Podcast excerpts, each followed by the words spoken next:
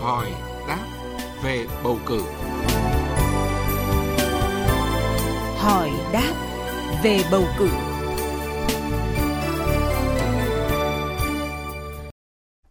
Thưa quý vị và các bạn, tổ bầu cử có vai trò quan trọng trong cuộc bầu cử đại biểu Quốc hội và đại biểu Hội đồng Nhân dân các cấp, có nhiệm vụ phát thẻ cử tri phiếu bầu cử cho cử tri và tiến hành việc kiểm phiếu lập biên bản kết quả kiểm phiếu bầu cử.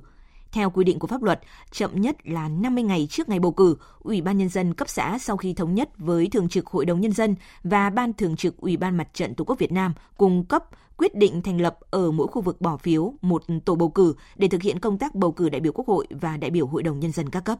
Trong chương mục hỏi đáp về bầu cử ngày hôm nay, ông Nguyễn Quang Minh, trưởng ban dân chủ pháp luật Ủy ban Trung ương Mặt trận Tổ quốc Việt Nam sẽ thông tin cụ thể đến quý vị và các bạn về việc thành lập tổ bầu cử ở các địa phương, ở các đơn vị vũ trang nhân dân, các bệnh viện, nhà hậu sinh, nhà an dưỡng cũng như những nhiệm vụ quyền hạn cụ thể của các tổ bầu cử. Bây giờ xin được nhường lời cho biên tập viên Thu Quyền cùng trao đổi với ông Nguyễn Quang Minh. Thưa ông uh, Nguyễn Quang Minh ạ, tổ bầu cử thì có vị trí rất quan trọng trong cuộc uh, bầu cử đại biểu Quốc hội và đại biểu Hội đồng nhân dân. Uh, vậy thì tổ bầu cử được thành lập như thế nào thưa ông? Tổ bầu cử được thành lập ở mỗi khu vực bỏ phiếu để thực hiện công tác bầu cử đại biểu Quốc hội và đại biểu Hội đồng nhân dân các cấp.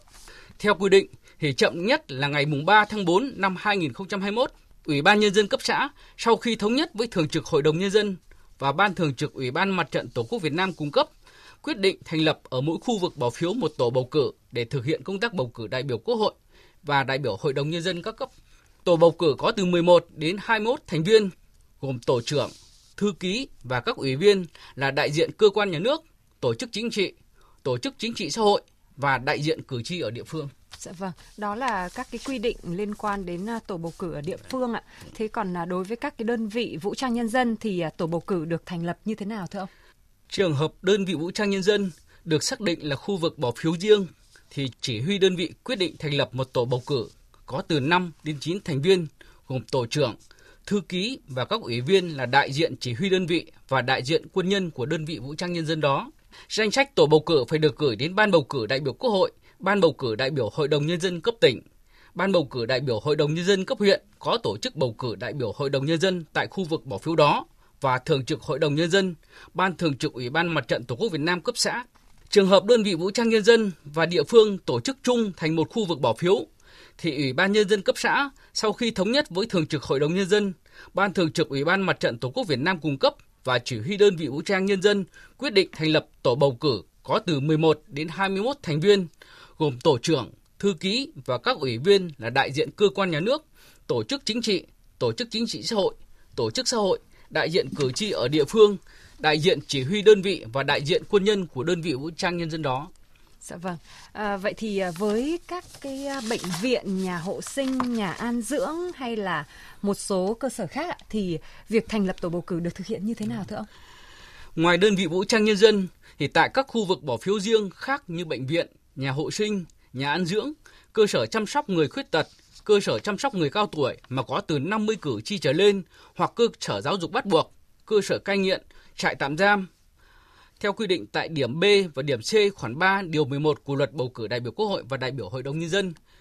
thì việc thành lập tổ bầu cử vẫn do Ủy ban Nhân dân cấp xã thực hiện như đối với khu vực bỏ phiếu thông thường khác. Vâng, chúng ta đã vừa tìm hiểu về à, việc thành lập các cái tổ bầu cử. Vậy thì à, theo quy định của pháp luật thì tổ bầu cử thì có các cái nhiệm vụ quyền hạn cụ thể như thế nào thưa ông?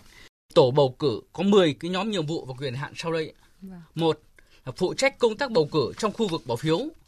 Hai, bố trí phòng bỏ phiếu, chuẩn bị hòm phiếu. Ba, nhận tài liệu vào phiếu bầu cử đại biểu Quốc hội, đại biểu Hội đồng nhân dân từ các ban bầu cử tương ứng, phát thẻ cử tri, phiếu bầu cử có đóng dấu của tổ bầu cử cho cử tri. 4.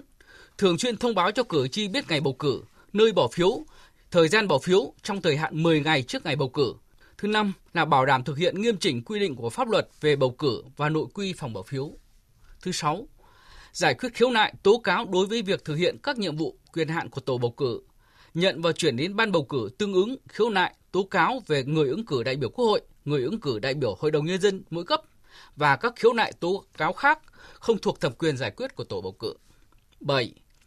Kiểm phiếu và lập biên bản kết quả kiểm phiếu bầu cử đại biểu Quốc hội khóa 15, biên bản kiểm phiếu bầu cử đại biểu Hội đồng Nhân dân từng cấp nhiệm kỳ 2021-2026 để gửi đến các ban bầu cử tương ứng. 8. Chuyển biên bản kết quả kiểm phiếu bầu cử và toàn bộ phiếu bầu cử đến Ủy ban Nhân dân cấp xã, nơi có khu vực bỏ phiếu khi kết thúc việc kiểm phiếu. 9. Báo cáo tình hình tổ chức và tiến hành bầu cử theo quy định của các tổ chức phụ trách bầu cử cấp trên. 10. Thực hiện việc bầu cử thêm, bầu cử lại tại khu vực bỏ phiếu nếu có. Vâng, xin à, trân trọng cảm ơn ông Nguyễn Quang Minh, trưởng ban Ban Dân chủ pháp luật Ủy ban Trung ương Mặt trận Tổ quốc Việt Nam đã tham gia chương trình cùng với chúng tôi.